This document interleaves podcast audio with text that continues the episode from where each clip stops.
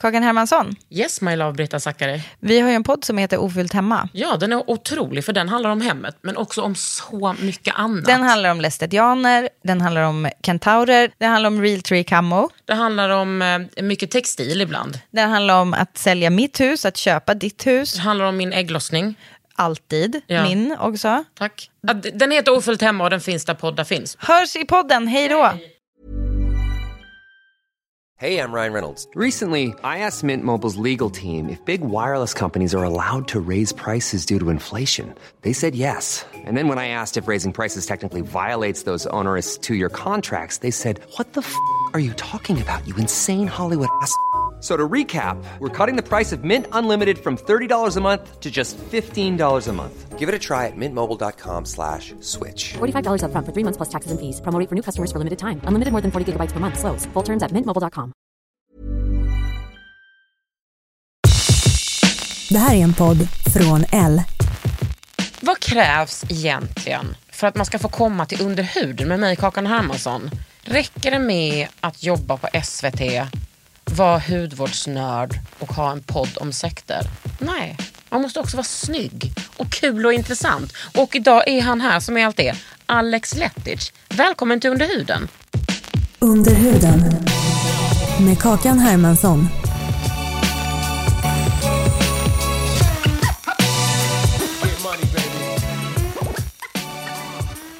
Och vad heter det när man här äter och så lyssnar folk på det? Är det ASMR eller Ja, MSA? precis. eller vad Gabby, är du med? För nu ska jag göra ASMR för dig. Det heter inte. BDSM. Okej. Är det nu som sker? Du Nej men gud, du kan inte göra här mot mig. Jag har typ inte ätit på en vecka. Du kan liksom inte... Det här... Nu är det jag som sörplar på svart kaffe. Men Alex, Jag känner mig som Varför- Miranda Priestley i Devil Wears Prada. Ja, men alltså varför gör du 16 weeks of hell? Karin Hermansson.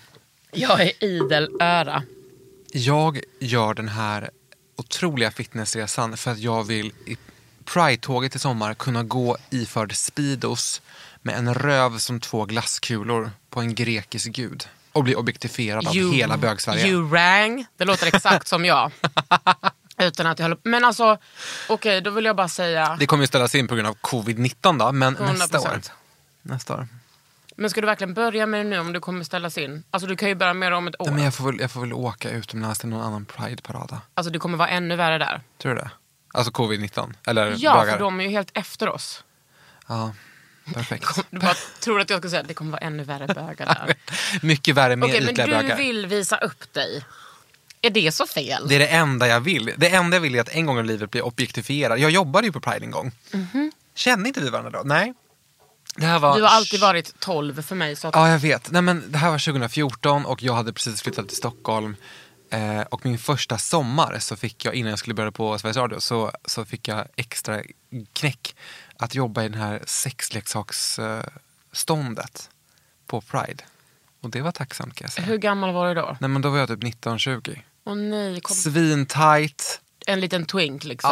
Ja, jag har aldrig riktigt varit twink. Jag har sett ut så här sen jag var 12 typ. Ja. Men ehm, ja, Men inte tight, ung, fräsch. Jobbade med att liksom på riktigt hantera dildos. Ja. På riktigt var det det jag gjorde. Mm, det var starkt. Var det, eh, ledde det till något eller? Du menar en karriär inom Nej, sexleksakshandeln? men, alltså typ utbyta kontakter.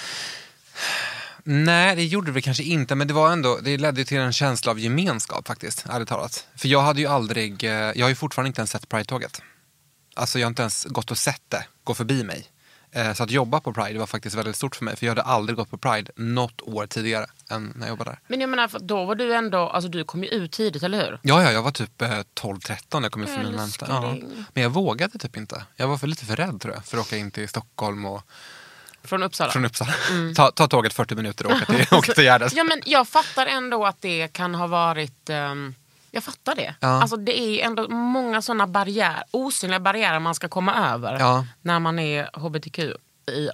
Och jag hade liksom inte heller så många vänner, jag hade typ inga vänner som var det när jag växte upp. Så det blev ju väldigt, skulle jag åka dit själv då med mina straighta 16-åriga kompisar för att gå på Pride, alltså det var så främmande. Ja det är det man inte ska göra. Nej, Man ska ju bara åka dit och hoppas på det bästa. leva loss. Liksom. Ja. Men du, vi pratade också att du var 12 när du kom ut. Du, och då För mina närmsta ska jag säga. eh, inkluderade föräldrar. Nej, nej, nej. Nej. Det, det var kanske två år senare. Eh, hallå? Förlåt? Ja men då var du ändå 14. Ja, det var jag. Det var, det var speciellt. Men vadå, när du kom ut för dina... På ett sätt är det så med komma ut-historier. Att jag är lite så... Jag vill bara att vi i hbtq ska... Alltså det är som att jag vill att det ska vara ett separatistiskt rum. Ja.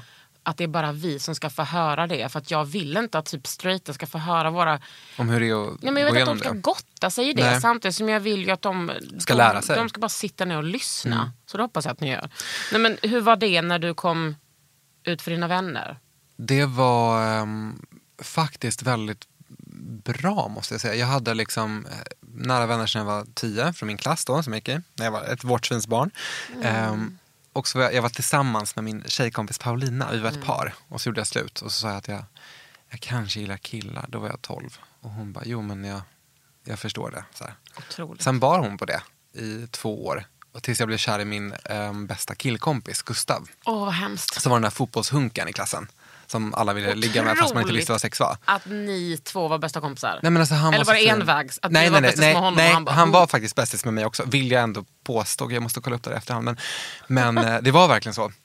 Eh, Och jag blev kär i honom. Och så tänkte jag, jag hade så svårt att läsa av Alltså så här i efterhand var det ju solklart att han bara var vänskaplig mot mig. Men, men jag hade svårt att läsa av om han var kär i mig tillbaka. För Man, man kan ju inte tolka de signalerna när man är 15 och typ dökär och har liksom inte stött på ifall det finns andra gays eller inte. Alltså riktigt. Precis, men du vågar ändå erkänna det för dig själv.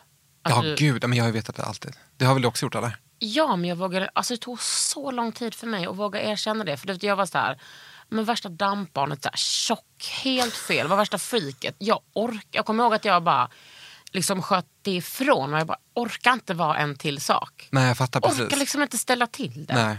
Orkar inte alltid... För familjen och alla andra. Ja, men också jag orkar inte, dels för alla andra tror jag. Jag är uppvuxen med föräldrar som bara, om ni är lesbiska kan ni säga det, det är inga problem. Men ändå liksom, jag orkade inte vara den personen som eh, var allt det där jobbigt. Alltså, du vet, Ja, du hade alltid, allt menar du? Jag liksom. blev alltid utslängd från, från alltså fick kvarsittning. Ska jag vara ah, tjock, ha kvarsittning och lesbisk? Alltså, du vet, man orkar inte. här- Nitlotten i livet. Ja, men nit fucking lot. Men sen gick det ju rätt bra. Men alltså, Ja, det gick rätt bra, får man säga. mycket. Det var, så- det var mycket på liksom Karins tallrik som jag inte orkade. Men, men du har ju syskon. Mm. Eh, var de likadana eller? Alltså inte att alla var lesbiska, jag menar bara att så här, var du den enda som hade a lot going for you? Alltså hon är, var mycket mer så att, alltså jag var ju så superextrovert, hade massa kompisar och ovänner och liksom dampig. Hon, var ju, hon fick liksom bara det bra från, från våra gener. Hon blev bara supersmart. Eh, och, sen, och hade några nära kompisar. Sen blev hon ju sjuk i cancer när hon var 14. Efter det blev hon lite mer outgoing. Alltså när hennes hår växte ut. När det växer ut är det som, inte för alla kanske, men ofta är det som, alltså det är som det finaste gethåret. Typ. Det finaste ullen från ett litet lamm. Och det färgade hon rosa och gjorde spikes av. Hallå? Nej men det var... Ja, men det var Väl mött, man var bra bara så jävla glad att hon levde. Man bara, kör din grej Gör vad fan du vill med ditt hår. Ja, Ja. precis. Ah, Jag, vet inte, jag behöver inte komma in på det här snyggt. Du är uppvuxen i någon slags eh, frireligiös Precis. sekt, höll jag på att säga. Det får man ju inte säga. Nej, men det, men det, det är Det är inte ju en inte en sekt. sekt. Jag tror inte att det kallas en sekt så. Men Det är väldigt få, min pappa är ju religionspsykolog. Ja, det är väldigt, just det. eh, Vi har ju pratat mycket om detta hemma. Det är väl, vänta, det är också för att jag har läst teologi. Så nu. Det är ju väldigt få samfund som faktiskt är kliniska sekter. ja, Alltså jag tror inte ens, är Livets Ord en sekt? alltså Livets Ord är väl en sekt beroende på vem du frågar. För det De finns ju vissa kriterier man ska möta. De skulle jag aldrig säga att de var Ebba en Busch sekt. Ebba, Ebba Carola, Busch- hallå? Hon skulle ju verkligen säga nej. Nej men jag tror inte att Livets Ord eh, klassas som en sekt, eh, alltså på samma sätt som man pratar om kanske Philadelphia Knupi, Knupi Philadelphia. Eh, det var ju en pingstförsamling liksom, Mm. eh, som, som klassas som sekt eftersom det uppfyllde alla krav. De blev ju, jag tror att de blev uteslutna sen nu, pingströrelsen eller vad man säger. För pingst brukar man väl ändå säga att det är den lightaste av alla frikyrkor? Ja det får man ändå säga. Att det är som crazy shit going on där. Alltså. alltså, det, det är någonting med språk. Jag växte ju upp liksom med, eh, när jag var liten så var min mamma, mina föräldrar var skilda. Mamma var ensamstående, eh, de, de minst de första åren. Och då var jag mycket med min mormor. Eh, som avlastning. Liksom. Och då, mormor är ju så hardcore pingstvän. Så då fick jag ju alltid följa med till pingst. Och sen så blev mamma tillsammans med en man som också var väldigt troende. Och så gick vi mycket i den typen av kyrkor. Eh, så. Och det gjorde ju någonting med en skulle jag säga. Men din mormor var hardcore pingst. Alltså hardcore pingst. Och sen så flyttade mamma ihop med en man. Ja, det är hon. Mamma adopterad från Brasilien. Ah. Mm, Det är något, eh, är det inte någonting också från Serbien? Pappa. Pappa från Balkan, the perfect mix. Får man prata om mix? Rasar ingenting vi pratar om i den här podden? Hallå? Det är min Klipper andra podd. bort? Ja, precis. Nej men jag tänkte att du var brasse. Ja, men det är jag också halv. Ja precis ja.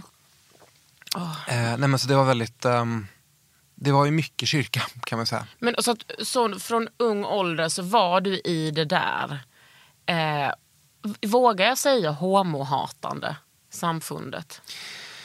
Jag vill nog säga att det var... Sam, ja, men jag skulle nog säga att det var det då. Eh, även fast, fast jag inte själv förstod det. Och det är så svårt att prata om det. För det är liksom... ehm, det var ingen som sa rakt ut att det var fel eller omänskligt eller onaturligt. Men det var ju ändå... ehm, En direktbiljett till helvetet. Raka vägen, Expressbiljetterna, absolut. Nej, men det, var, det var väl kanske att det fanns en bild av hur kärnfamiljer skulle se ut. Man pratade om vad som var rätt och fel, eh, moral. Eh, och man förstod liksom att det var någonting som var fel. Och det, det förstod jag ju även hemifrån krasst, att det inte var liksom välkommet. så. Mm, hur förstod du det då? Eh, Men det var väl ändå kommentarer som välldes ganska tidigt eh, så, i min familj. Och det Om kanske bögar? var ja, eh, homosexuella överlag. Man kunde se typ Gardell på tv och fälla så här, kommentarer. Vilket jag tror har gjort att jag inte tycker om Jonas Gardell. Lite oklart. Internaliserad homohat? Kan det vara det? Eller så bara, vet du vad? Eller så är det bara att han är, Är det en bara sån Jonas person. Gardell? Ja. Vad vet jag. Men vad... ehm, Jag försöker liksom att förstå vad det är man, vad, vad det är man säger. Ah, nej, men det kunde väl vara liksom... ehm, uff, det är så svårt att komma ihåg nu, men det, det kunde vara kommentarer om att folk var fjolliga. Mm. Eh, fälla kommentarer om folk på tv. Liksom, eh, Var det, både från mycket din så. eh, mamma... Det var nog både från min mamma och min styvpappa, ja. Mm. Men jag tror att min mamma gjorde det från en annan, mm, ett annat perspektiv, tror jag. Jag tror att det kom från att hon var nervös, eller som jag förstår det, att hon var nervös över att hon, hon läste av från att jag var två, att jag var det. Eh, och var nog väldigt... That's a gay toddler right Ja there. men exakt det. Jag kröp bokstavligen ur vaginan med smink typ och bara Ja. hej. För det var ännu mer What's my routine? Du tog hennes placenta och, Ja, och bara ryckte- perfekt i huden. Ja, Mm. La liksom den över som en ansiktsmask. Men då, jag tror att hon kom från perspektivet att, att eh, hon liksom ville försäkra sig att jag inte var det för att hon inte ville att jag skulle få det svårt. Eh, Så hon var liksom, det var nästan förebyggande att hon kontrollerade typ, har du kommit på den? Mm, det gick bra. Eh, det gick ju bra. Ja. Men har du pratat med henne om det senare? ja, vi har pratat ut om, om det här och då, mamma är ju jätte... Hon är ju min biggest supporter nu liksom. Verkligen, älskar min sambo, är väl, verkligen så. Underbar. Sen ses vi inte jätteofta men vi hörs ganska ofta. Hur ändrade hon sig då? Ja, men jag, tror nog att det, jag tror nog inte att det handlade så mycket om att hon hade problem med homosexuella som att hon var rädd för att jag skulle få ta emot skit. Eh, så jag tror inte att det var så stor omställning för henne egentligen. För hon har aldrig varit en sån ultra hardcore religiös person som har pratat om kärnfamilj på det sättet. Utan hon var nog mer rädd tror jag. Eh, så hon ändrade sig väl ganska snabbt när jag Ja, men när jag, vilket kanske inte hände jätteofta för jag hade så många nära vänner, men liksom anförtrodde mig och berättade saker som jag upplevde eller saker som jag tyckte var jobbigt. Eller, Gud, är det här är det för Cellpodden eller? Jag bara hör mig själv prata. Men, eh, nej, men liksom då, Det är under huden med Kakan Hermansson. Just det. nej, men då kände jag bara att det var, kanske var då någonting lossnade. Sen så blev det nog bättre när jag ehm, eh, fick min första pojkvän tror jag. Hur Ehm, gammal var du då? Då var jag 18. Mm.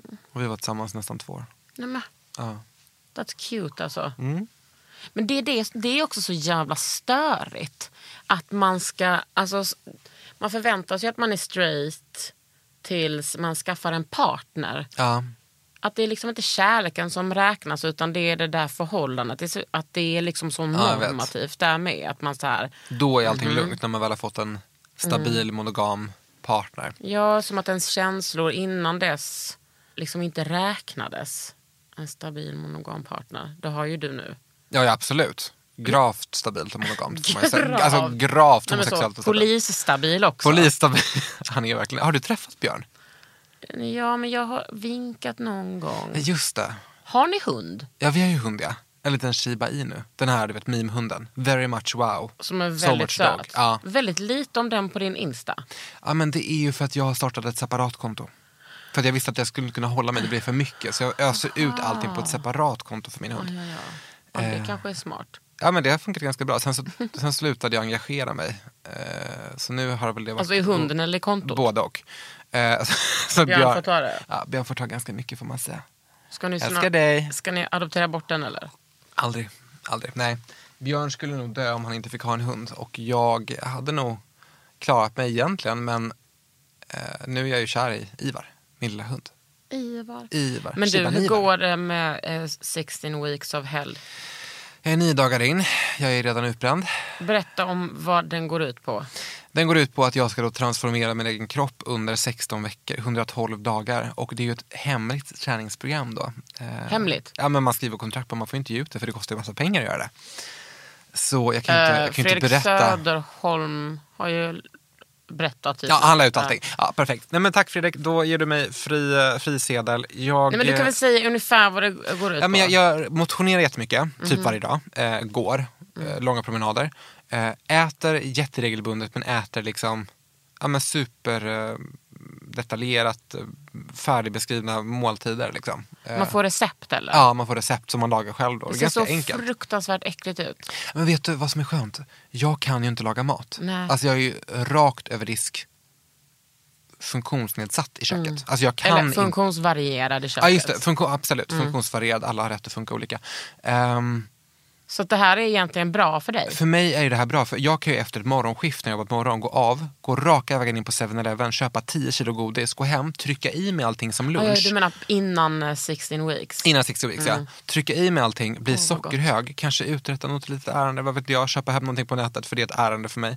Att gå in Oh, på... well, if it isn't. så att säga. Och sen då rida på den här sockerdippen. När Ja, sockret går ur. hemsk, alltså. Och då gå och lägga mig och däcka i tre, fyra timmar och sen vakna upp helt groggy. Det var ju mitt liv och mina vanor. Mm. Så nu när jag tar tag i det här och gör ganska enkla måltider som kanske inte är så roliga men väldigt välplanerade. Mm. Alltså för mig är det så jävla chill. Men, vad, Jag har matlådor för, för middag hemma nu. och, men då vad sitter Björn bredvid och liksom äter andra grejer eller? Björn sitter bredvid och kollar på mig med förakt och hat. Eh, och Ja, men säger vad kul att att vi du- inte kan käka på restaurang på fyra månader. Jag bara, nej vad bra. Men det är ju perfekt nu. Jag vet. Corona times. Corona kunde ju inte kommit, nej men så kan man inte säga. Eh, nej men det, det är ju verkligen, ehm, ja det finns väl någon ljusglimt i coronapandemin ändå. Har du haft ätstörning? Nej men Kakan, vad tror du? Ja. Kolla på mig. Ja, Vadå kolla på obviously. dig? Nej men, ehm, Du är bög menar du? jag är gravt homosexuell. Mm. Eh, nej men ja, men har inte alla bögar det jag tänkte säga. Har inte, nej men, Alla bögade tjejer har absolut haft ätstörningar. ja. Eh, nej men ja. Men är du inte rädd att de ska triggas igång? Eller är inte detta rakt in i ätstörnings? Jag tänker att mitt liv är en pågående ätstörning. Men hur, vill, du, vill du ha det så eller? Nej men jag tänker att det här är första gången jag faktiskt skaffar mig rutiner. Mm. Eh, och om jag får rutiner som jag inte behöver tänka på. Mm. När jag inte behöver tänka på mat så är jag glad. Eh, och att då göra ett storkok en gång i veckan, planera matlådor för sju dagar och sen aldrig mer behöva tänka, bara värma min låda, äta och inte tänka mer på det. Det är en sån befrielse för mig mentalt. Ja. Att jag inte ska behöva planera vad jag ska äta nästa gång, om jag behöver räkna ut kalorier. Ehm, ja, men du vet, eller bara strunta i det, trycka i mig allting sen må dåligt över det. Alltså det, det är så mycket Men laddat menar, i mat för mig. Det förstår jag. För så där kan, jag har också liksom, fan vad jag har varit ätstörd i mina dagar. Eller är kanske också. Har du, men- kommit, precis, har du kommit över det eller? Ja, men, jo men det är liksom bättre skulle jag nog säga. Men eh, allt, jag har ju liksom all, inte riktigt gått på så här dieter förrän jag började med typ LCHF. Ja. Och var lite rädd att det skulle, det började jag med när jag fick min ADHD-diagnos. Mm. Jag tänkte ja men det ska vara bra liksom. Att man tar bort kolhydrater och det blir socker. Just det, bara fett och protein då eller? Precis. Alltså man, man har ju lite carbs Ja. såklart. Men eh, det, det var skitbra för mig. Eh, för att då, dels så kan man ju äta mycket. Och eh, jag har alltid hållit på så här belöna mig med mat. Vilket är helt, alltså, kvinnor håller verkligen på med det. Bara, nu är det onsdag. Nu ska man unna sig. Ja, alltså, det är så vidrigt. Alltså, Ja. Det är så många som pratar om det på ett oreflekterande sätt. Mm. att mat liksom kan väl bara få vara mat. Men hur tänker du kring det nu då? Eller liksom är det helt oproblematiskt för dig att gå och köpa ett kilo godis och äta en helg typ? Ja men det gör jag inte. Nej. Jag, men det är också för att jag har hållit på att träna så mycket och liksom Ja. blivit inspirerad av min tränare att börja lite mer med keto som är Mm. som, eh, eh, som LCHF. Men oh, jag vet inte, alltså det är det som är grejen att min dröm vore att typ att kunna prata om sådana här saker och så vet man att alla lyssnar bara alright. Alltså, in, alltså jag det här är ju triggande det, för folk. Det är så jävla det här är triggande för folk. Ja. Och att det är det som är grejen. Jag tänkte, ja det är jättebra typ när jag äter LCHF, att det funkar bra i min hjärna och min kropp, bla bla bla. Mm. Ja. Men sen kom ju liksom ehm, efterbörden av att det påverkar kroppen och det, hur påverkar det ditt psyke av att Ja. du då går ner i vikt? Alltså blir du lycklig av det? Får du kickar av det? Du frågar mig om jag gör det alltså nu med 16 weeks eller bara allmänt Ja, innan? nu med 16 weeks men generellt liksom. Nej, Hur... men generellt, alltså innan, jag fick nog kickar för att jag fick så mycket komplimanger när jag var typ smal. Eh, Mm. Gud, ja. Vilket Alltså. är, det, det är då man får som mest komplimanger, vilket är skitjobbigt. Eh, och då var jag glad över det och sen så var det alltid ett misslyckande så fort man gick Mm. upp igen. Vilket jag alltid gjorde, jag har alltid viktpendlat, alltid. Janet Jackson. Ja men verkligen, rakt av. Mm. Eh, så för mig har det varit så himla, ja, men alltså kropp, kropp och mat för mig är nog faktiskt ett av mina absolut känsligaste ämnen. Och då har jag ändå ganska gått igenom mycket skit. Liksom. Mm. Men ändå är det det som är något av det svåraste för mig att prata om. För jag kan typ inte, jag kan se det utifrån och se vad som är sunt och inte. Och därför tror jag också att just den här 16 weeks grejen för mig är väldigt bra för att jag för första gången inte behöver tänka på mat. Jag får det Mm. bara serverat. Och jag hoppas typ att kunna hålla i det. Inte just att jag ska manisk träna och hålla på. Men Nej. att jag bara slipper tänka på det och inte ha någon sån laddad relation till det. Men röven ska upp. Alltså, röven ska upp, röven ska vara så tight så jag ska kunna knäcka en nöt mellan skinkorna Mm. i sommar. Den 18 juli, då ska, du, då ska jag komma tillbaka hit och ska jag sätta en nöt mellan mina skinkor och du ska se när den knäcks. Och så ska vi, du ska sätta den precis i, Precis i micken, micken, så ja. vi ska Mm, höra. Exakt så. Okej, och sen då? Sen kan jag gå upp igen. Skoja. Eller? Hallå? Nej men, Är du inte... nej, nej men sen tänker jag då att jag ska hålla det. Men då, då är väl förhoppningen då att jag kanske fått in bättre rutiner som inte innefattar att trycka i sig två kilo godis efter ett Det är så morgonpass. jävla gott med... Att det är så satans alltså, gott. alltså, det, Sen ska jag säga att jag är inte osvag för ostbågar. Det är någonting... Alltså, ost. Nu, Ja, men nu- också ha en liten bit bröd. Låt säga en nygräddad baguette. Mm. Lite pyttelite smör och sen lite ostbågar på det. Det är någonting jag gillar. Gör du runkljud? Hallå? Ja, det är precis det. gör. Inte i den här podden. Det kan man väl få vara utan. Okej, ja, ja, ja. Men du, är du liksom troende? Tog du med dig tron? Nej, tvärtom. Jag blev nog eh, väldigt eh, skrämd av religion. Alltså jag har aktivt dragit mig undan allting som har med religion Jag kan ju inte, jag kan ju inte fira jul. Eh, Jag har inte gjort det sedan jag kanske var 13, på riktigt. Jag Mm. Vad har du gjort då? Jul. Jag har åkt hem till kompisar. Så jag har åkt hem till olika vänner och firat jul med dem och deras familjer som inte är religiösa. Eller bara suttit inne på mitt rum. Oj. Så att, att fira med Björn nu har ju varit de bästa åren i mitt liv. Typ, när Mm. vi kan ha våra egna traditioner. Det är ju det, att, att liksom få en, en, en egen familj. Mm. Eh, så, som man får skapa nya traditioner med. Alltså, Men det tänker jag är väldigt... Alltså, det är klart att det inte bara är för hbtq-personer men när man får välja sin familj och, Ja. och skapa nya traditioner som du säger. Det är så alltså fulfilling för ens identitet. ja, det är verkligen det. Men när du var ung och liksom befann dig i det där liksom pingstsammanhanget, trodde du inte då heller på Gud?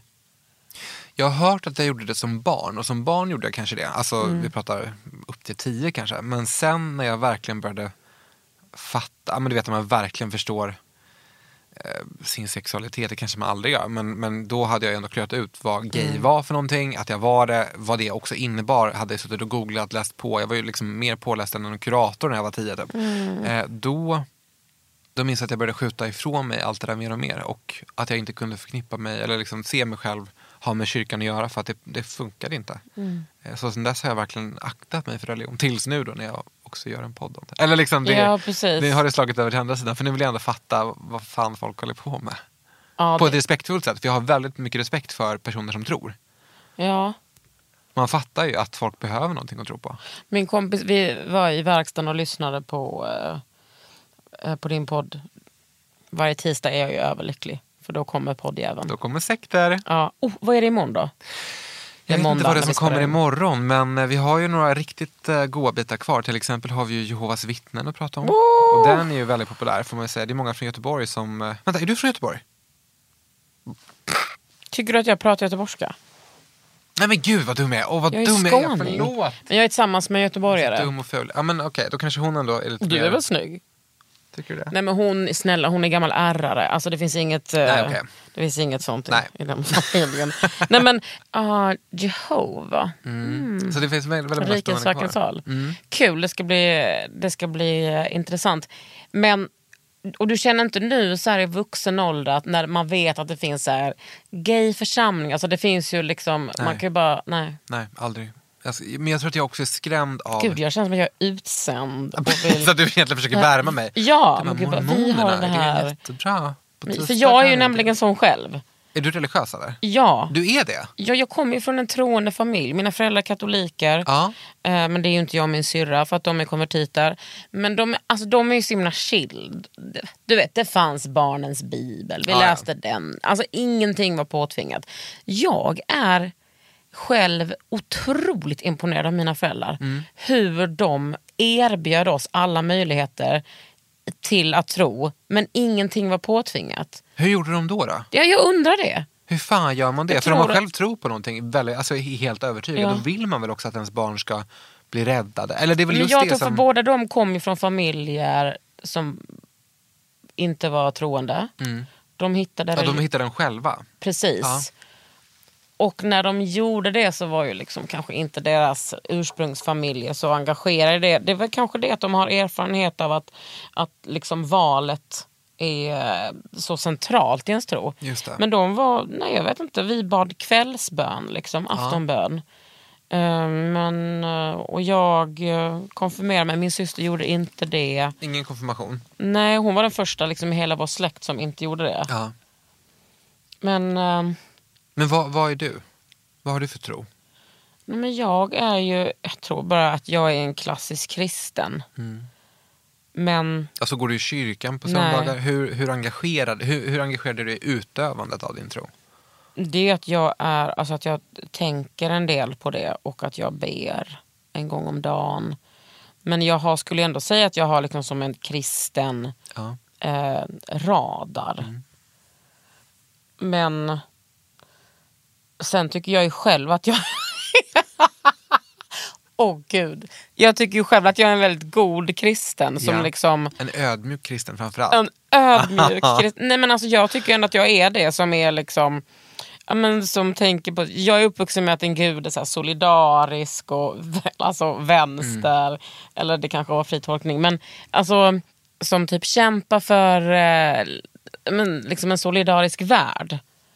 Sen så är det lite där med att vända andra kinden till. Just det skulle jag säga att jag håller på att tolka lite. Det är inte jag så intresserad av. Nej men det känns väl som att det finns flera passager i Bibeln som man kanske kan skippa. Eller ja, liksom men som alltså, är fria för Bibeln tolkning. är jag liksom inte så intresserad av. Nej, menar, du behöver inte ta alla regler och eh, budord helt. Nej, men alltså jag är också eh, vansinnigt övertygad om att jag skulle bli en otrolig präst. Jag tror du skulle säga sektledare.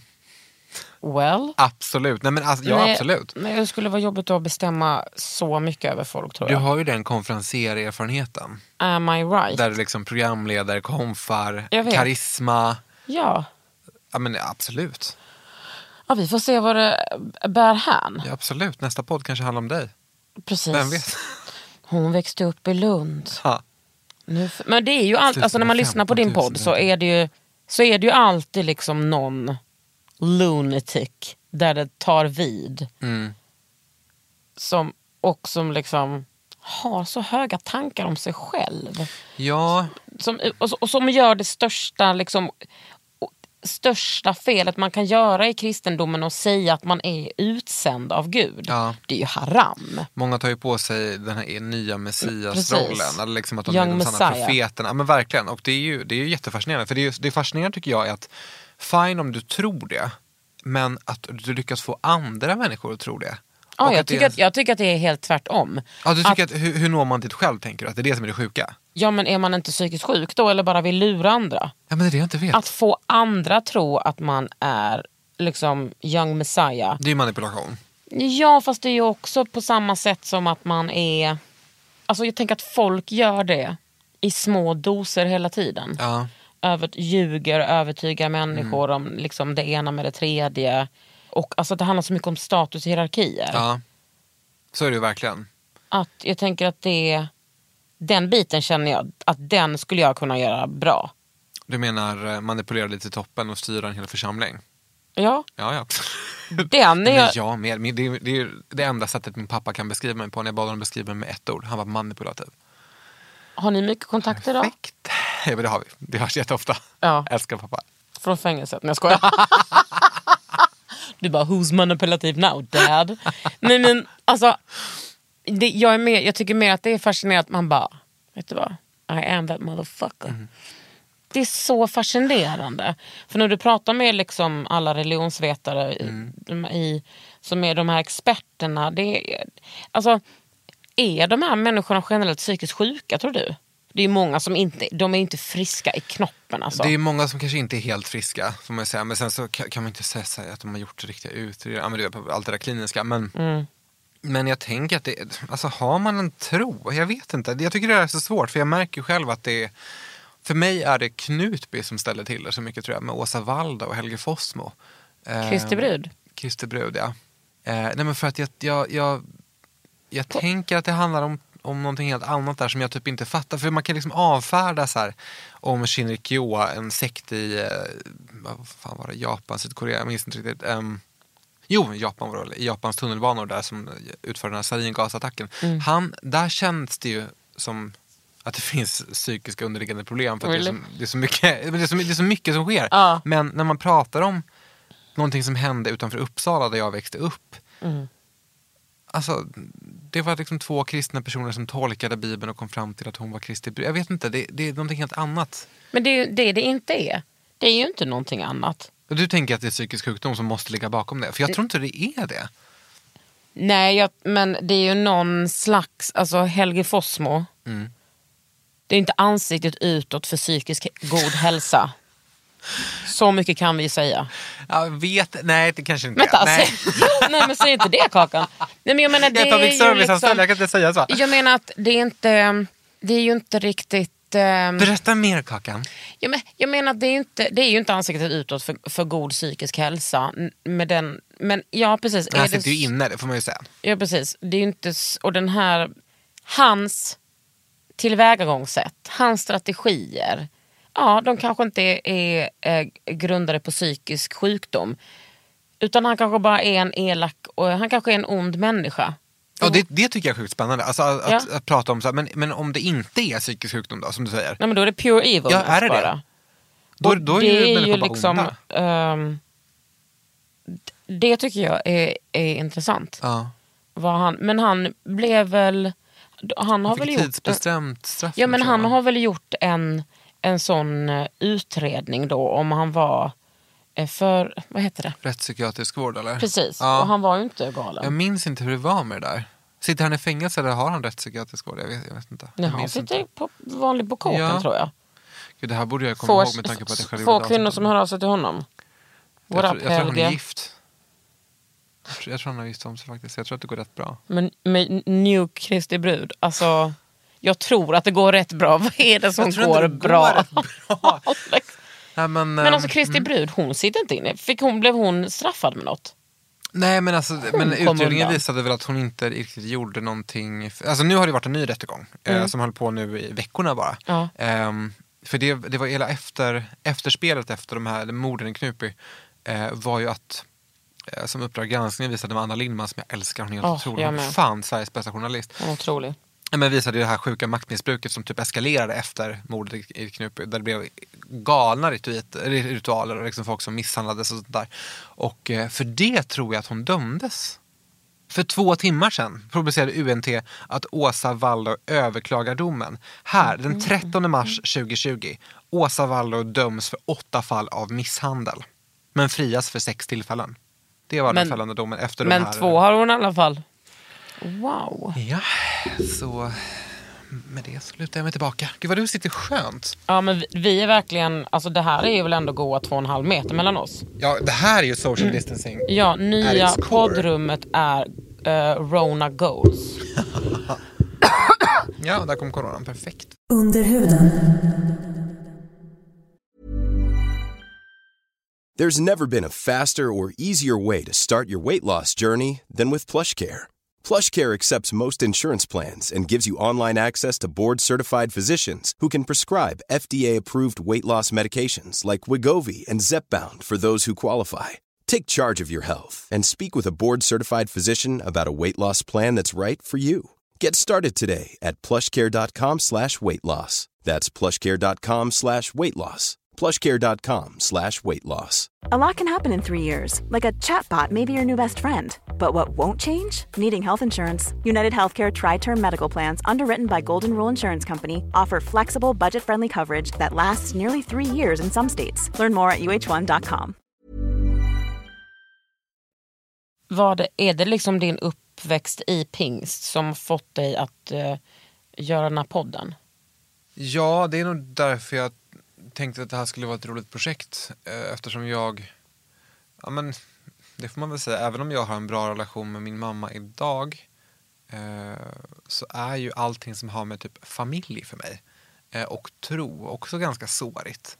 Eh, och just tro, jag har liksom aktat mig för det så aktivt sedan jag var barn. Eh, för att jag, jag klarar inte av det, för att jag blir så rädd. Eh, Vad är det du eh, blir rädd för? Nej, men jag märker av, liksom, jag tror att det är därför också har svårt för typ högtider som jul, att jag klarar liksom inte av eh, gemenskap. Alltså, det här låter kanske jättekonstigt, men när man ser typ Melodifestivalen eller Musikhjälpen eller liksom sånt där folk bara är helt superhypade, frälsta av situationen och bara det här är, we're doing God's work, det här är det bästa som någonsin hänt. Då kan jag bli väldigt anti för att jag blir rädd för den här gruppmentaliteten, att alla bara liksom bara helt köper någonting. Att man blir liksom lite tom i ögonen. Ja, och det är inte som att jag bara, jag bär alltid på ett kritiskt tänkande, jag står mot allt, det är inte så jag menar. Alltså, man tappar väl också, men, men just det här med att jag kan bli så, jag, kan, jag känner mig obekväm i den typen av situationer där folk, i, där det är mycket grupper som som eh, styr och eh, där någon kanske styr över den gruppen. Jag vet inte. Men för att det, hur såg jularna ut när du var ung? Eller liten? Barn? Nej men de var väl väldigt religiösa, det var ju så högläsning och gamla testamentet och Wow. ja, eh, Alltså så. där har vi aldrig hållit på hemma. Nej, men du är också katolik. Nej. Jag, är- jag är Nej, vanlig, vanlig svensk kyrka. Ja. Ja. fast alltså, då skulle det väl verkligen ha läst Ja, något sig, vara. evangelium. Ja. Nej, det var ingenting sånt alls. Inte ens, inte ens någon... Nej. Nej, sånt var det mycket för mig. Men, men det, jag var liksom så obekväm med det så att jag eh, höll mig ifrån det där. Men det är också att det fanns någonting, det, det tror jag också är det dumma med pingst, att de förlorar medlemmar på det kan jag tänka mig. Att det är så jävla mörkt. Alltså det är så, det är så tung, tung, jag pratade om det med, jag tror att det var Peter Åkerbäck, jag vet inte, men det är så tung, tung domedagsretorik. Alltså allting låter så jävla mörkt och man pratar om Satan, man pratar om helvetes eldar, man pratar, alltså det är så, allt känns som, det är, inte, det är inte glatt och pikt. Det är ju därför Livets Ord är så framgångsrika på ett sätt, för att de gör ju en show av det. Det är ju det är ju musik, det är så unga, fräscha, sexiga personer som går upp och har ett rockband typ, och sjunger och prisar men jag förstår vad du... Ja men så här. Så de har ju lyckats, Pingst har ju inte lyckats med det där, för det känns så tungt och alla liksom, allt Ja men det är väl så de vill avskräcka människor från att begå synd. Am I right? Ja men kanske. Men det, det gjorde också att man som barn blir inte direkt jättepeppad på att engagera sig eftersom det känns så tungt och svårt allting. Men tror du att det var speciellt så i den församlingen du var eller vet du att det är så generellt? Jag var väl, ja, alltså jag kanske tillhörde då en församling som gick mycket med många äldre personer. Mm. Eh, så. Ljus fanns ej. Nej, ljus fanns icke. Ljus lyste med sin frånvaro kan jag säga. Men skulle pingstkyrkan eh, kunna vara liksom eh, ett ändamål för din podd? Du menar ett ämne vi tar upp? Ja, alltså vi har ju ändå behandlat det lite grann i form av Knutby. För att Philadelphia var ju ändå en, en sån kyrka. Eh, och det, det ramar ju in, allting som hände där ramar ju ändå in. Även om det drogs till sin spets och blev helt extremt och slutade helt sinnessjukt. Så, så är det ändå den typen av retorik, ritualer som man märker av i pingst. Eh, innan allting spårade ur. Det är också kul att du är down with the lingo och ser pingst. Ja, men, det, men det är ju så. Och även Livets Ord var väl liksom den typen av li- liknande rörelse. Sån, eh, Har du varit och nosat där? Livets Ord ja. Ja. Alex, men snälla. öppna denna- Snälla. Nej, Nej men du alltså, kom så här, in jag, jag var ju inte Livets Ord medlem. Nej men jag blev, på något sätt så fick min mamma och min familj mig att gå dit på så här bönemöten när jag var tweenie. Inte jättelänge, men eh, jag gick där ett tag. I Uppsala? Ja, i Uppsala, Livets Ords högborg. Ja. Eh, och åkte till de lokalerna och gick på sådana ungdomsmöten, bibelbönemöten där liksom ungdomar satt på knä och talade i, i tungor. Gör man det i så tidig ålder? Ja. Hur talar man i tungor? Ja, men det är ju Guds heliga språk som man då ska känna strömmar genom en. Så det ska ju vara Gud som talar genom en då. Ehm, och man ska bli liksom uppfylld av den heliga ande och sådär. Jag blev ju aldrig det eftersom jag inte tror. Eh, så jag kunde ju inte fejka det. Men det gör ju också att man känner sig väldigt... Alltså där kan man ju förstå den här gruppmentaliteten. För när man står i ett rum med typ 100 ungdomar som är typ 12 Ja. och ett kristet band spelar, någon missionär står och pratar som någon ungdomspastor predikar och alla typ faller ner på knä och talar i tungor med en bibel. Om man själv inte gör det, då känner man ju att det är någonting fel på en själv. Gud, så hade ja. jag liksom varit lite smartare hade jag försökt fejka det tror jag. Jag väl det alla gör och den bästa skådisen vinner. Ja men kanske att det är så, kanske, jag vet inte. Där var du bara in och nosa eller? Där var jag ju ett tag, men alltså jag har em, eh, nära släkt som eh, gick i gymnasiet där, min lillebrorsa konfirmerades där. Så det är liksom ändå en relation jag har till Livets Ord, även om jag inte är aktiva medlem. Jag har ju träffat eh, Ulf Ekman flera, flera gånger med tanke på att min styvpappa kände honom. Så det var ju, han var superkarismatisk. Men vänta, vad hände med, gick, gick din mamma och styvfar med i Livets Ord? Nej, de var inte med. Utan det var liksom, man, fick ju, man, man får ju komma dit utan att vara medlem, alltså aktivt inskriven och vara med. Ja, men varför gick de inte med om de tyckte att det var så härligt då? Men jag vet inte, det kanske var med på prov. Jag minns inte hur det var med det där, men jag minns att jag gick en del där. Eh, Men det var svårt att tänka mig att. Ulf Ekman skulle nöja sig med att vara kompis med någon men inte dra in den. Det vågar jag inte svara på. Han är ju själv katolik idag. Jag vet, han, han mina föräldrar är inte nöjda över det ska jag berätta för Är det sant? Men det är självklart. Nej men vad vet jag? Han kanske är den ultimata katoliken nu. Han var ju den ultimata Livets Ord. Ja, men kunde han inte bara få Grundaren. vara det? Ja. Sen kanske det inte... Folk kanske tänker att det är väl inte så stor skillnad mellan katolicismen och Livets Ord. Well, let me tell Well, you. it is. It is. It is. Livets Ord är verkligen... Jag ska säga det rakt ut. Jag är, jag är livrädd för Livets Ord. Du är det? Mm. Ja, nej men att, eh, jag kan ju säga så här, jag som ändå har gått dit. Det är ju inte den bästa grogrunden för en ung 13-årig homosexuell kille med invandrarbakgrund som drömmer om att någon gång kanske bo i Stockholm och ha en pojkvän och en hund. Eh, så, så att säga. Så kan man ju sammanfatta det. Om man säger det på ett Och det är inte så de kommer sälja in det heller. Nej, det är inte så de vill pitcha in det heller. Hey det you, young gay man who's dreaming of a life in Stockholm with a cop and a dog. Nej men det är... Gud, jag måste förresten få berätta det för dig, på tal om det. Oh, nej, Kommer du ihåg när jag flyttade till Stockholm? För jag, jag kände, vi känner ju varandra via Hanna Hellqvist. Eh, som jag kände innan jag flyttade till Stockholm. Träffade jag dig innan jag flyttat hit? Kommer du ihåg det?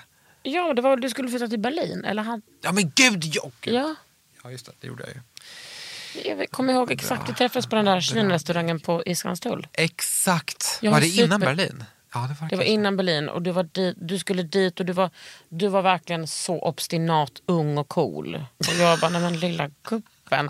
Du skulle dit och liksom bara ha massa sex. Jag tror inte liksom att du hade Det det. var exakt det som, eh, ja, det här får mamma inte lyssna på. Nej men jag flyttade verkligen till Berlin. Men, men, men det, eh, den gången, den kvällen, när jag, för då åkte jag in till Stockholm från Uppsala.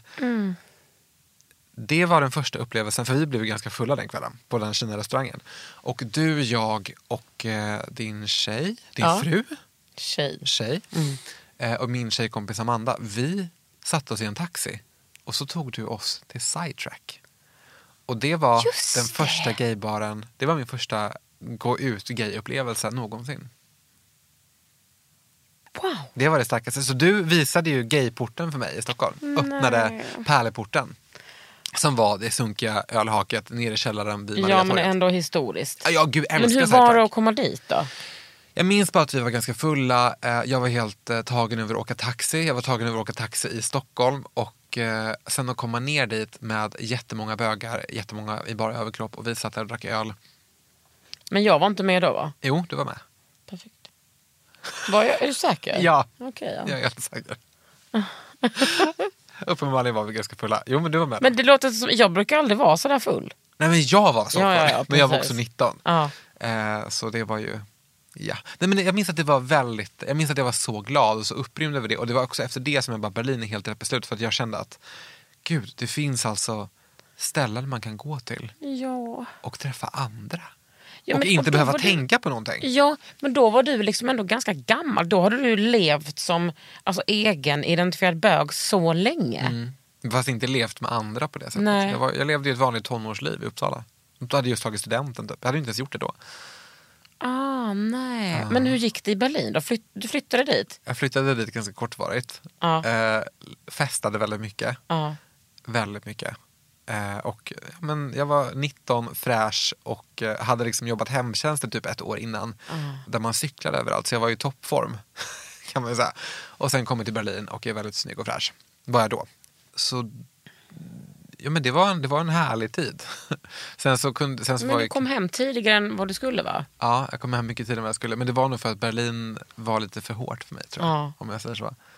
Men det var också för att eh, jag var inte så bra på att ta hand om mig själv då kanske. Alltså, jag, jag fick släppa lös, släppa alla tyglar, gå på gayklubb, gå på så här technofester. Typ.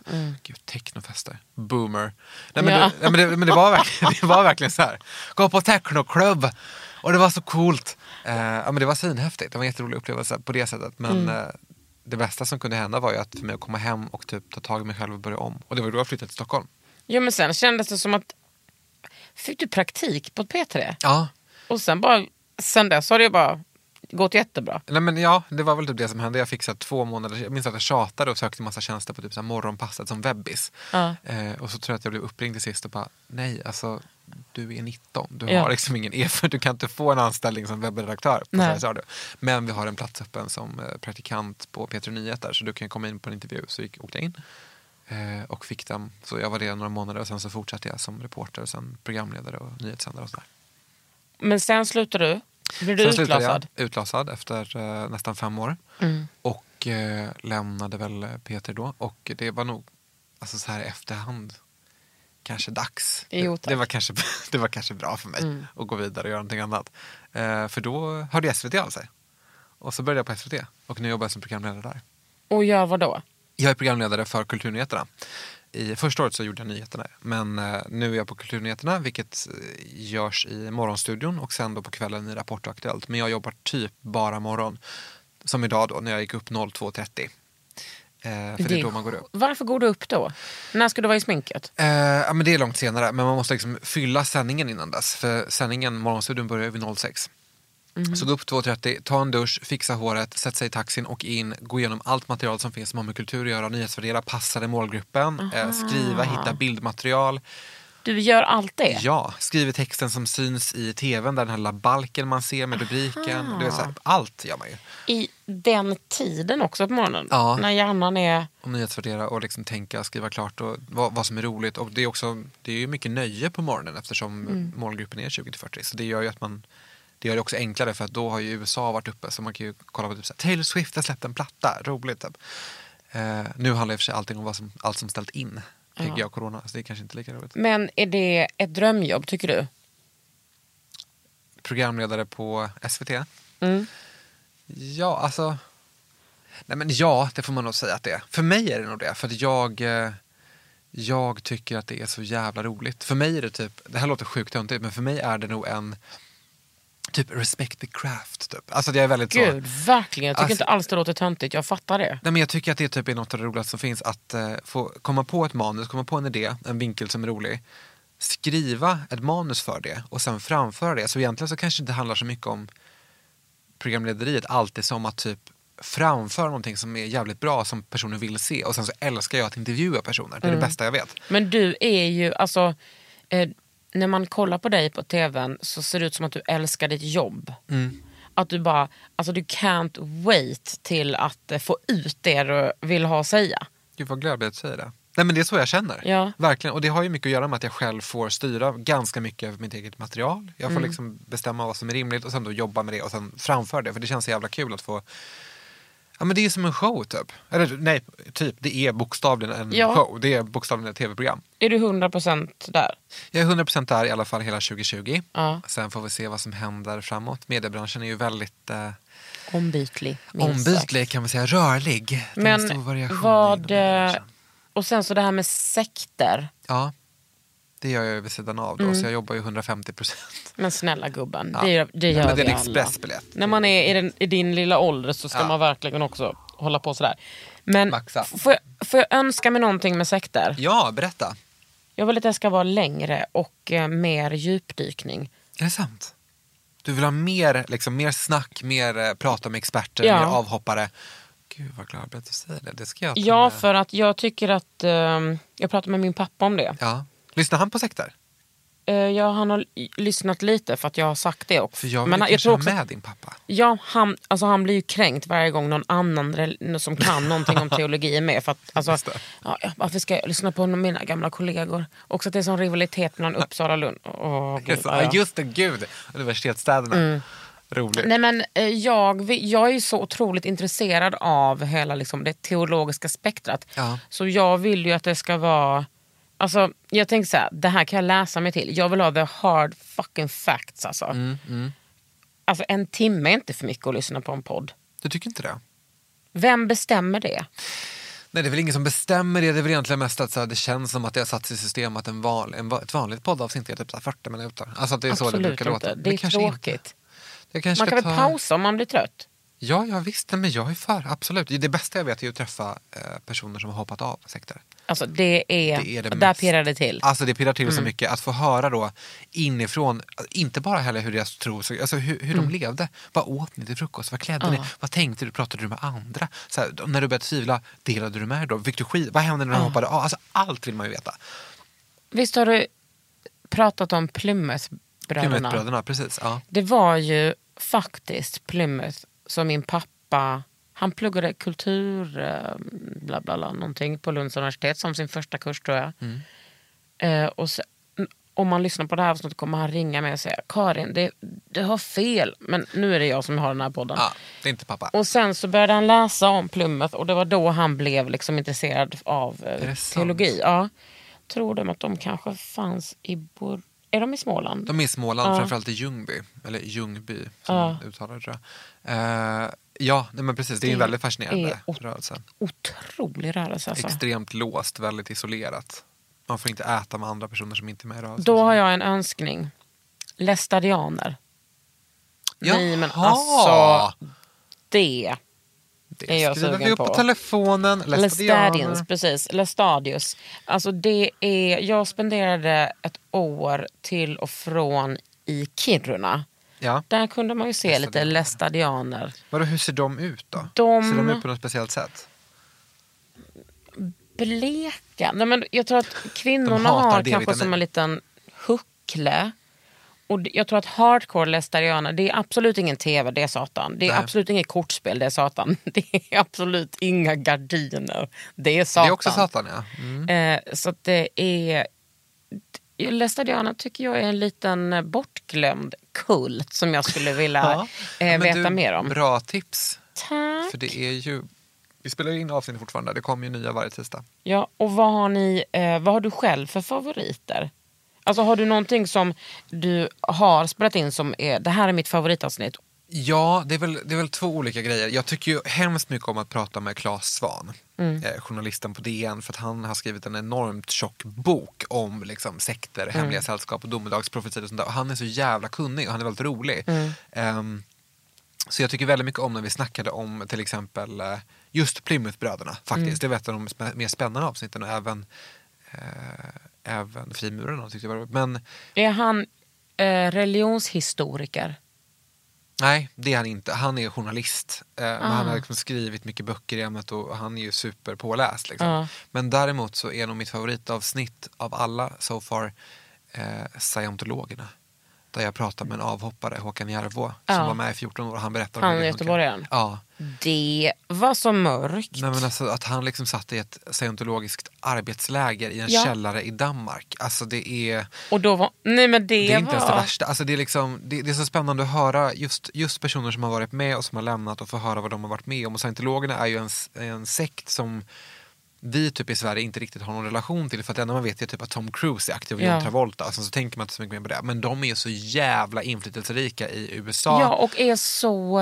Eh, alltså just det där förföljelsegrejen. Ja, att de har fair game. Att Ja. om, om du säger någonting ont om oss, då är det fair game att göra vad fan vi vill med dig. Ja, precis. Men det är också så, alltså det är ju lite som, eh, vad heter det, alltså som den där häxjakten. Alltså Ja, just det.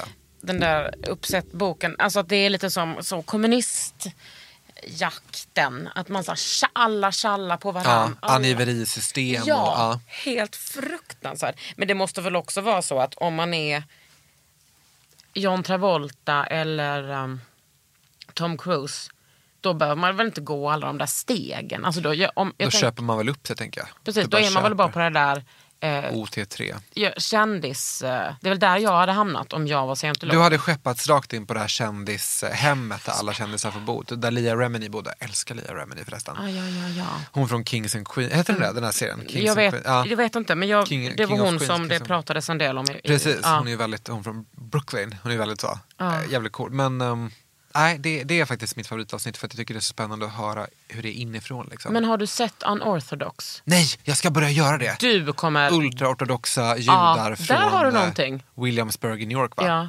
Har du sett allting eller? jag har sett allting och sen såg jag behind the scenes. Jag var väldigt uh, rörd av det. Jag var inte så rörd av klubbscenerna i Berlin. Där kom det Ja, kommer vara jag bli för dig.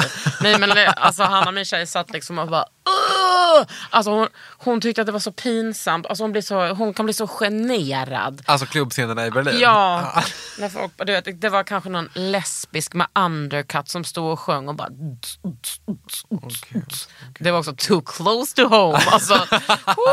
De bara, är det, är det jag? Precis. Hallå?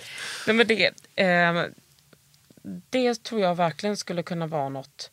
Verkligen, den ska jag fan se nu. För jag är, jag är mitt uppe i den här Tiger King. Tiger Kings som alla Det snackar är ju om. en sekt, en helt annan sekt. Det är helt annat. Har du sett den eller? Ja, men Jag jag, jag, det. tycker att den är... Tråkig. Nej, men den är liksom... li- Ja, jo, den är lite långtråkig. Jag, Mm. jag får inte den här wow-känslan som... Alla andra fått. Nej, men jag är mer... Ja, ja. Alltså sådana där psykfall finns ju överallt. Ja, just det. Alltså de kan ha sp- andra specialintresse. Alltså typ diamanter, eh, vapen, droger eller Ja. tigrar. Alltså det Ja, det är liksom spelar bara en riktigt, ja. människotyp som är... Men däremot skulle jag... Alltså det är ändå intressant med den där Joe Exotic som har lite olika män. Ja. Det sitter liksom... Har du sett någonting? Jag har sett ett Ja, avsnitt. så- Hans typ ena man då som sitter så... Halvnaken utan tänder i en soffa. Ja, Ja. och pratar om hur mycket, alltså mitt klassförakt och pratar om hur mycket pengar han tjänar. Och det enda jag tänker är, varför, varför har inte nya tänder? Ja. Men jag har läst att han fått det. Jag läste faktiskt en Buzzfeed-artikel om att han nu har tagit sig och skaffat nya tänder. Ja, men alltså det skulle jag vilja se en spin-off på. Ja. Jag skulle liksom vilja se... Senaste morse, vet du vad jag rapporterade om då? Att det kommer ett nytt avsnitt. En av zoägarna som heter Jeff Lowe, tror jag. Mhm. Jeff Lowe, han är med i den här serien, jag har inte sett den som sagt. Han gick ut i ett klipp på Twitter i natt och sa att de spelar in ett nytt avsnitt nu i dagarna, det kommer om en vecka på Netflix. Så tydligen kommer en uppföljare, men jag vet inte ens vad det är som väntar för jag har inte ens sett det här. Så du Gubben, har väl mer att se fram emot än vad Vad ska du göra då? Nej men det är väl det jag ska, jag ska plöja det. Wow, Ja, jag är så glad för din skull. ja, tack. Jag har en hel sex eh, avsnitt kvar att njuta av. Ja, det är så många så. Fan vad kul. Du, hur går det med din hudvård? Ja men snälla. Här slängde jag med mitt låtsashår som jag inte har för att jag har för kort hår. Vad, vad tycker du själv om min hy? Ja, men jag ser ju liksom att du är ju allt, du är ju som ett filter. Du tycker att, det? Ja, men nu, har, nu ser jag att du har tv-smink. Ja, jag har Och TV-smink. det är hemskt. Det är så kakigt. Det är så kakigt, men cock. jag har ju också, jag har ju också världens bästa makeupartist ska jag säga. Jag har ju en tjej som heter Agnes Börsbo som är, alltså hon är så bra På jobbet. på jobbet. Hon brukar vara på fyran också tror jag. Men hon är så jävla duktig så jag brukar ju alltid gå till henne. Och hon, um, Destis face som du ser då. Man blir ju, Men håller du på, alltså för att ett tag så var du och jag var ju båda besatta. nej men alltså vi var så besatta. Ja. Jag, blev, Jag- jag blev galen, du drev mig till vansinne Kakan. Var det jag? Du drev mig till, alltså, nej men så här. jag, Jag, fått jag, har- den anklagelsen, den kommer då och då. Ja, det var ju Mm. typ ett direkt hatbrott. Nej, men alltså, alltså, jag växte ju upp med, med mamma som, som eh, älskar mamma, som eh, ha, hade en förkärlek för olika pyramidspel. Det var mycket så här, du vet. Åh nej, har man Fastna i Oriflame Ja, och Mary Kay typ. Och typ säkert den här aloe vera-drycken. Nej men snälla, det var ju min mammas, eh, det var, det var mitt liv, bokstavligen att växa upp i det där. Eh, men mamma hade såna Mary Kay-fester. Och då fick jag sitta som provdocka. Det där är en, en Också en sekt. Det, men alltså det, men också så här, med all respekt för din mamma. Alltså det är inte långt, alltså man förstår ju personlighetstypen som Ja, ja. attraheras av pingst och Oriflame. Pink Story Flame och Mary Kay. Pingst i flame, alltså Pingst det i flame. är, ja. Ja, men så det, där föddes ju ett intresse ändå får man ju säga. Där var det mycket såna krämer och smink och hålla på. Eh, så jag har ju alltid haft det. Men du, du triggade igång det på ett helt sinnessjukt Fan, sätt där. När var det? var- 2015 typ? Eller? Jag blev helt, 2016, jag blev helt galen. Eh, så jag har ju syrat bort, alltså jag vet inte hur många kilo död hud jag har liggandes i en hink i badrummet för att jag har syrat bort allting med BH. Med BH bara. Nej men så här, jag, jag kör ju nu, vill du veta min rutin? Gubben, det är allt jag vill veta. Okej, gud jag älskar att prata om det här. Och nu ska Eh, jag luta mig tillbaks. Nu, nu så, nej men så här, på morgonen, Mm. då vaknar jag upp. Du menar 02.30? ja, men på riktigt, jag gör det här Ja. varje morgon. Eh, vaknar upp, en vanlig vecka kan det se ut så att jag vaknar upp, rengör noggrant med, eh, jag, jag kör ju nästan bara Paula's Choice. Eh, och det är ingen reklam utan jag säger bara att jag använder det Ja, märket. det finns massa andra Det finns märken massa också. märken. Paula's Choice. Eh, för att det var väldigt, ehm, jag, jag tycker om när det inte luktar så gott. Ja, men det, Gud vad konstigt det, det är. Men jag tycker om att det, att det doftar kliniskt. Ja, jag det är får mer respekt för det. Typ. Ja, jag ja. tänker att det här gör skillnad på riktigt. Och deras rengöring gör ju verkligen det. För den var till för olje, och bland oljehy. ja. Och är det lite syra i den eller? Nej, jag valde den utan syra faktiskt. Mhm. Eh, med fokus på förstorade porer för att jag fått det av min brasilianska mamma. Ännu en grej, tack så mycket för det mamma. Det funkar väldigt bra som rengöring. På det kör jag då en toner som är anpassad just för förstorade porer. Som slipar ner det som de här stora Är kratrarna det som jag har. 2% BH liquid? Den kör jag sen. Det är ju en exfolierande. Så Men innan det har jag liksom ett ansiktsvatten. Som också fräter till ordentligt. Så rengöring, toner äh, och sen då BH liquid. Och kör den i princip dagligen. Och på det ett gott retinololjeserum som är väldigt lite, lite retinol. Från? Eh, Paula's Choice. På dagen? På dagen. Yes. Och sen då har jag en ögonkräm från The Ordinary. För jag har inte lyckats hitta en bra ögonkräm som hjälper mig. Så det kommer nog bli fillers när Gubben. som helst. Jag... Ja, nej, alltså man kan ju inte... Jag har är- tagit allt. Alltså Verso, jag har testat allt. Ingenting funkar. Mot, funkar för vadå? Mörka ringar under ögonen. Alltså de, mina översminkade nu, du ser inte. Jag, jag har verkligen Nej, mörka. alltså mörka ringar under ögonen, ingenting funkar för det. Alltså det mörka... Jo, men tear through kakan. Du fyller ut lite huden under här under så att du liksom... Ja, du menar så ja. Man precis, ser ja, men liksom ingen inte. kräm. Nej, så det får bli fillers. Ja, men jag får boka tid. Ja. Nej men alltså det, alltså det är blod som man ser där under. Det är ingenting som man... Det är liksom bara smink som gäller. Smink eller fylla ut huden lite då så att man inte ser de här ytliga blodkärlen. Om du vill göra ett sånt stört ingrepp så varsågod. Vad kan det kosta? Några tusen lappar och så varar det kanske ett år. Och sen så blir man ju också som, min kompis har gjort det, man, det alltså, Man blir puffig eller? ja med typ näsan, alltså precis du vet mellan näsryggen Ja. och liksom ut mot ögat, så bra att göra detta på podd. Det blir ju liksom utfyllt. Aha. Mm, ja, Agnes kanske får fortsätta sminka mig privat också. Mm. Så får det bli. Eller så, alltså jag, typ, jag har aldrig concealer. Jag Är det sant? Ja, jag älskar typ att, jag har alltid också väldigt ehm, transparent foundation om jag har det. Jag gillar typ att man ser igenom Mm. Ja. eh, mörka ringar och typ lite pigmentsförändringar. Jag är ju helt ointresserad av det perfekta. Men den är Ja, bara min där. röv i den 18 juli. Ja, precis. Säga det. Är jag intresserad av. Men annars så tycker jag också, det är också ett arbete man kan hålla på med själv. Att man inte blir besatt av att se ut som en, liksom en perfekt person. Nej, nej men absolut, och det är helt med Jag tycker ändå om, alltså, jag har inte en helt rak näsa. Jag har du vet, så jag Och du har en otrolig näsa. Tycker du det? Alltså den är ju, den är ju grekisk gud utmejslad. Tack! Zun, zun, Glad jag blir. Eh, nej, men, men, jag är inte heller så jättefascinerad av att se helt perfekt ut. Men, men jag tycker ändå att eh, just huden, jag vill inte bära så mycket smink. Mm. Eh, alls. Så egentligen till vardags brukar jag väl max ha, efter att jag haft min fuktkräm, eh, då brukar jag väl max, om jag kör någonting till vardags, privat, eh, BB-cream från eh, eh, Bare Minerals, den här Complexion Rescue. Ja, den för oljehy. Ja. Som Leglow inte hatar. Exakt så. Mm. Eh, den är otrolig och den ger ju också lagom täckning. För Mm. man ser liksom inte sminkad ut. Okej, men vad håller du på med? Så här, någon gång i veckan, har du någon speciell god mask då? och då eller? har jag liksom den här rutinen. Det här är då min morgonrutin som du hörde. Mm. På kvällen kör jag väl samma fast ibland så har du vet BHn på morgonen, ibland på kvällen. Mm. Men periodvis när jag vill känna att jag ska vara jävligt snygg för en fest, mingel eller vad som helst och jag vet att det är typ fem dagar bort, då unnar jag mig en jävla resa. Då skiter jag i BHA. Nej men håll i dig nu, spänn fast säkerhetsbältet för nu blir det åka Buckle av. Buckle the fuck up. För så här är det, på kvällen, man regör, man kör toner, skippar BHA-syran. grundar med 10-procentig AHA. Åh, nu känns det underlivet. Låter det verka in Ja. i 10 minuter, en kvart och när du gjort det, Mm. Då är det på med retinolen. För retinol kan ju verka väldigt bra tillsammans med Ja. AHA. Det boostar en ju. riktigt bra booster för Alltså retinol. otrolig! Det, det var en, alltså på riktigt en game changer. Ja. Bomben kallar det. Så du mixar ihop de två, kör med det och struntar i eh, fuktmask på natten. För att det ska liksom få verka så, på egen som, hand. som två solitärer. Det ska få fjälla, mitt ansikte ska fjälla. Så varje Gör kväll... det? Ja. Eh, så i, varje kväll kör jag i fem dagar.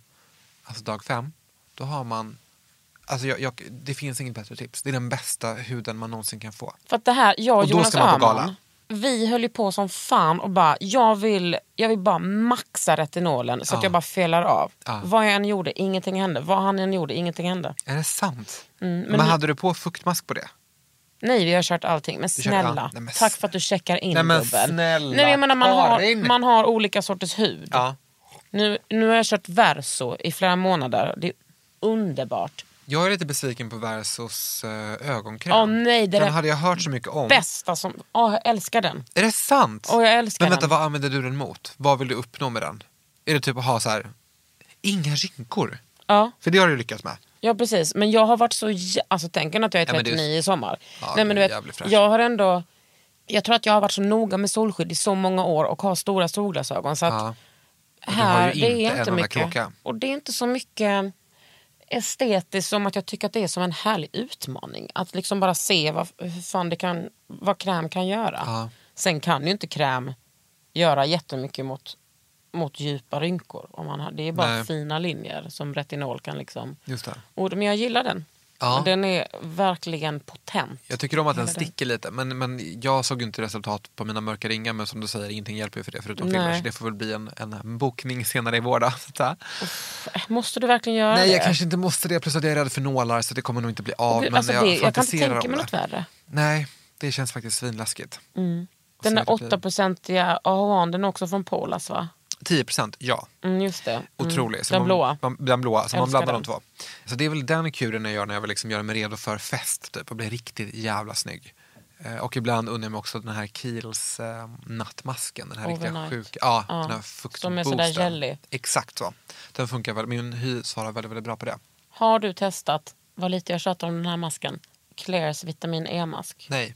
Sexuella känslor rakt upp i Är det den här vita gelédallriga? Ja, Är den bra eller? memory foam. Åh, årets mask två år i rad. Det på är min så? blogg. Alltså, nej men den är så otrolig. Jag längtar tills jag ska använda den. Är Alltså. det sant? Ja, den är otrolig. Men kan jag, det är E-vitamin. Är Ja. det retinol? Nej det är inte retinol, det är A-vitamin. Ja, precis. Men jag, för jag brukar boosta min, eh, min vanliga, eh, mitt vanliga serum, oljeserum Mm. med lite C-vitamin boost för att jag vill jämna ut mina fläckar som jag har haft i ansiktet som nu är helt borta tack vare det. Det är jättebra. Och då ska jag säga att E-vitamin boostar ju C-vitaminen. Så kan jag köra den nattmasken och blanda med min C-vitamin boost? Eh, Eller kommer jag få frätskador och dö och bli blind? Nej, det tror jag inte att du Nej. kommer få. Du kan ju testa lite successivt. Mm. Men den är otrolig. Alltså den, den är så bra. Den får du klicka hem. Jag tror att det är jag får klicka hem den ikväll. Jag har det själv. Det Den får är bli expressleverans. Vad har du för rutin nu då? Vet du vad jag trodde aldrig du skulle fråga? På morgonen så går jag upp och alltså jag orkar aldrig tvätta mig. Jag är världens sämsta hudvårdsbloggare. Jag kollar på det där ansiktet och Du bara... rengör inte ansiktet? Jo, jag tar micellärt vatten. Ah, okay. Jag duschar aldrig på morgonen. Vilket då? Pix, Pixie-grejen eller? Nu har jag en från Eucerin. Jaha. Jag har samma flaska jag har haft i flera år så jag bara byter så- en sån här pump. så då kör jag lite där. Alltså jag, jag ställer mig alltid framför spegeln och bara, jag orkar inte göra någon rutin idag. Så gör jag den då. Tar jag på den, kanske två omgångar. Sen tar jag på, det beror på lite vad det är för dag, men då, jag kan grunda med Sensai har liksom som en mousse-toner Ja, som Sensai. ger så sjukt mycket fukt. Så det kan jag präga på. Sen tar jag oljeserum med retinol från Verso. Psh, psh, psh. Och sen en dagkräm på det. Sen så tar jag, eh, det fin- de har ju SPF 30 men då brukar jag, nu har jag en från Meso Aesthetic. Deras eh, SPF som är så, det står 100 plus men det är SPF 50. Eh, men det känns som det är 100. Den har jag liksom nu. Men har du alltid SPF? Alltså svaret är ju ja men svaret kan också vara nej. Bra sagt. Ja, För att jag vill verkligen ha det varje dag. Men jag kommer ihåg förra helgen så hade jag skrivit sånt superbra, riktigt uppläxande inlägg. Just det, därför man ska ha SPF typ. Nej men typ, här är några jättebra SPF. Ja. Kom in och bara hade glömt det. men också för att jag gjorde en behandling för några veckor sedan, mesoestetics-behandling så- för melasma då som jag har haft jättemycket i Ah, ansiktet. Då gick jag till Lena och hon tvättade av mig med alkohol. Alltså det, liksom, det var otroligt. Och typ. Så kom jag hem och så skulle jag göra en, eh, lägga masken som hon hade eh, gett med mig. Då ska man ha den i, ti- i tio timmar. Men jag hade den, jag blev magförgiftad. Mag- Ja, det var det jag såg på din Insta ja. Ja precis, det, var Ja. liksom, det såg ut som en lermask. Ja, Jag, hade, jag skulle ha den, hon bara du kan ha den i sju men jag hade bara den i sex för jag kräktes så mycket. För jag blev mat, magförgiftad av någon restaurang. Eh, och då så, efter det så körde jag liksom med så Aesthetics såna jätte, en jättesnäll liksom kräm som jag körde om och om igen. Och sen fjällade jag hela ansiktet. perfekt. Och det gjorde ont och det var känsligt och jag körde solskydd. Men jag körde inte solskydd den förra helgen. Och vanligtvis med eller utan solskydd så blir jag helt fräknig och prickig i hela ansiktet. Hände ingenting. Är det sant? Och då kände jag lite, vad synd. Jag vill ha de där, jag vill ha de där prickarna. Jag känner Ja. mig helt, helt blank utom. Ja, Ja. I alla fall på kvällen så tar jag, jag har ju 1000 olika, jag, jag går igång lite på rengöringar. Ja. Det är en tråkig personlighet Ja, typ, men jag kompenserar. Jag har en från Sunday Riley som är liksom, det här är min favoritprodukt. Det är liksom en balm som är exfolierande. Mm. Med, med kon i som man liksom rengör med. Ja, du kör mekanisk peeling du. Jag har, gått, jag har, jag har ändrat Du har mig. bytt sida. Ja, jag är så för. Vet dark ska jag säga varför? Berätta. Folk får väl för fan ta lite ansvar. Och inte pila sönder sig själva. Ja. ja. Jo, Så då kanske jag tar den först och sen så tar jag, jag har en från SkinCeuticals, en liksom lite mer syrabehandling, tvål bara som jag kör efteråt. Mm. Sen kör jag kanske lite 8% i AHA från Peter Thomas Roth, något som har stått i min Alltså mitt skåp riktigt länge som aldrig tar slut. Ja. Grunda med den. Sen Deras på, produkter varar ju tusen år. Ja, Mm. och de är så bra också. Sen retinololjan på det och sen nattkräm. Och sen är jag noga med min ögonkräm. Den brukar jag sätta på lite senare. Just det. Och sen varvar jag lite med olika masker och eh, ibland lite andra nattmasker. Nattmask har ju verkligen varit min grej. Men nu, Ja. nu har jag lovat mig själv att jag ska köra den här rutinen. Hur länge då? Ja, tills den tar slut. Jag slänger ju inte produkter. Nej, inte jag heller. Aldrig. Hemskt. Gud, du hade verkligen hatat mig. Jag var på semester nu för en månad sedan med min eh, kille. Jag var ju alltså i 40 grader strålande sol varje dag i Thailand. Eh, smorde in hela min kropp, eh, gick ut och la mig och friterade i sololja utan solskydd. Smorde in ansiktet med olja och låg där och stekte. Alltså jag var ju svart när jag kom hem. Blir man, Det var CA, alltså det var på riktigt CA. men blir man brunare av sån här sololja? Nej men snälla, det var ju som alltså, Hawaiian Tropic. Bronzata. Alltså verkligen, jag blev ju, jag fritt, jag bub, min hud bubblade. Jag fick liksom riktiga eksem. Eh, Men fan vad snygg jag var när jag kom hem. Alltså, Ja, du är inte alls orolig för att liksom få hudcancer? Nej, nej, du, nej. Du tänker att din Jag är mamma... för dum, för dum för det. Men jag har sol också solarium. Alltså vad är det med era bögar? Ni är så dumma i huvudet att... vet, jag vet. Ja, ta det citatet. Ja. SD. Tryck upp det. Ja, men gör vad ni vill med det där citatet. Nej men, ja, vet du vad? Gör din grej. Men du är inte orolig för att få rynkor och sådär?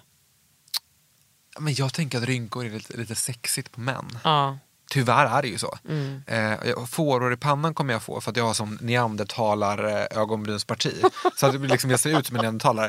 Vilket gör att allting hänger. Min ögonlock hänger, jag ser så arg ut. Så jag måste alltid lyfta upp det.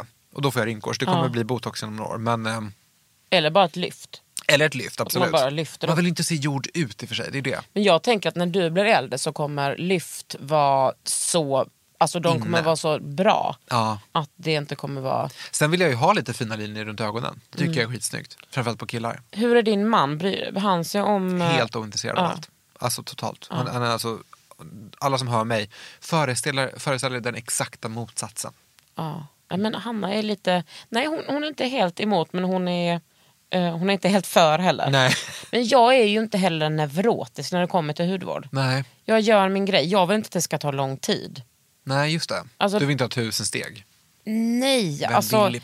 Eh, jag vill absolut inte hålla på med det där sydkoreanska. Alltså bara Nej, stå och klappa in. Vem fan har tid med det? Nej. Alltså så mycket bryr inte jag mig om glow. Nej. Att man ska klappa in 12 steg. Nej, Men nej, du, nej. jag måste nej. fråga, visst har du gjort dermapil? Heter det så? Dermapen. Derma- Dermapen. Mm, microneedling. Är det bra eller? Det är otroligt. Det är verkligen grejen. Och det är bra för förstorande porer? Mm. Det är bra för liksom fina linjer och porer och liksom elasticiteten. Elasticiteten. Elasticiteten. Gör inte det nu. Du kan göra det i höst. Jaha, för att är, solen kommer nu eller? Eller för att Eh, jag... Ja, precis. Då blir man ju lite solkänslig. Ja, ja, ja. Och du okej. verkar ju inte vara speciellt noga med SPFen så att... Alex Lettich, Ja, Kakan Hermansson. jag önskar att Björn friar snart. För, har inte han Instagram? Jo, Ser han allt du skriver? han, han, han ser allt jag skriver. Björn, nu hörde du Kakan. Nu är det du som friar, för jag orkar inte rota igenom varför- två stycken slut. snusstockar en, en semester till. Jag orkar inte det! Men kan inte du fria? Jo, men jag får väl ta och göra det. Vi firar ju fem år i maj, så det får väl bli så. Mm. Hoppas inte han lyssnar. Nej, han har annat för sig. Ja, han har mycket bättre saker för sig. Du, tack för att du kom hit. Tack för att jag fick komma. Så mångfacetterat. Lycka till med allting. Så bra intervju, Kakan. Tack. Du har lyssnat på Under huden med mig, Kakan Hermansson och Och mig, Alex Lettich. Du har lyssnat på Under huden med Kakan Hermansson. En podd från L.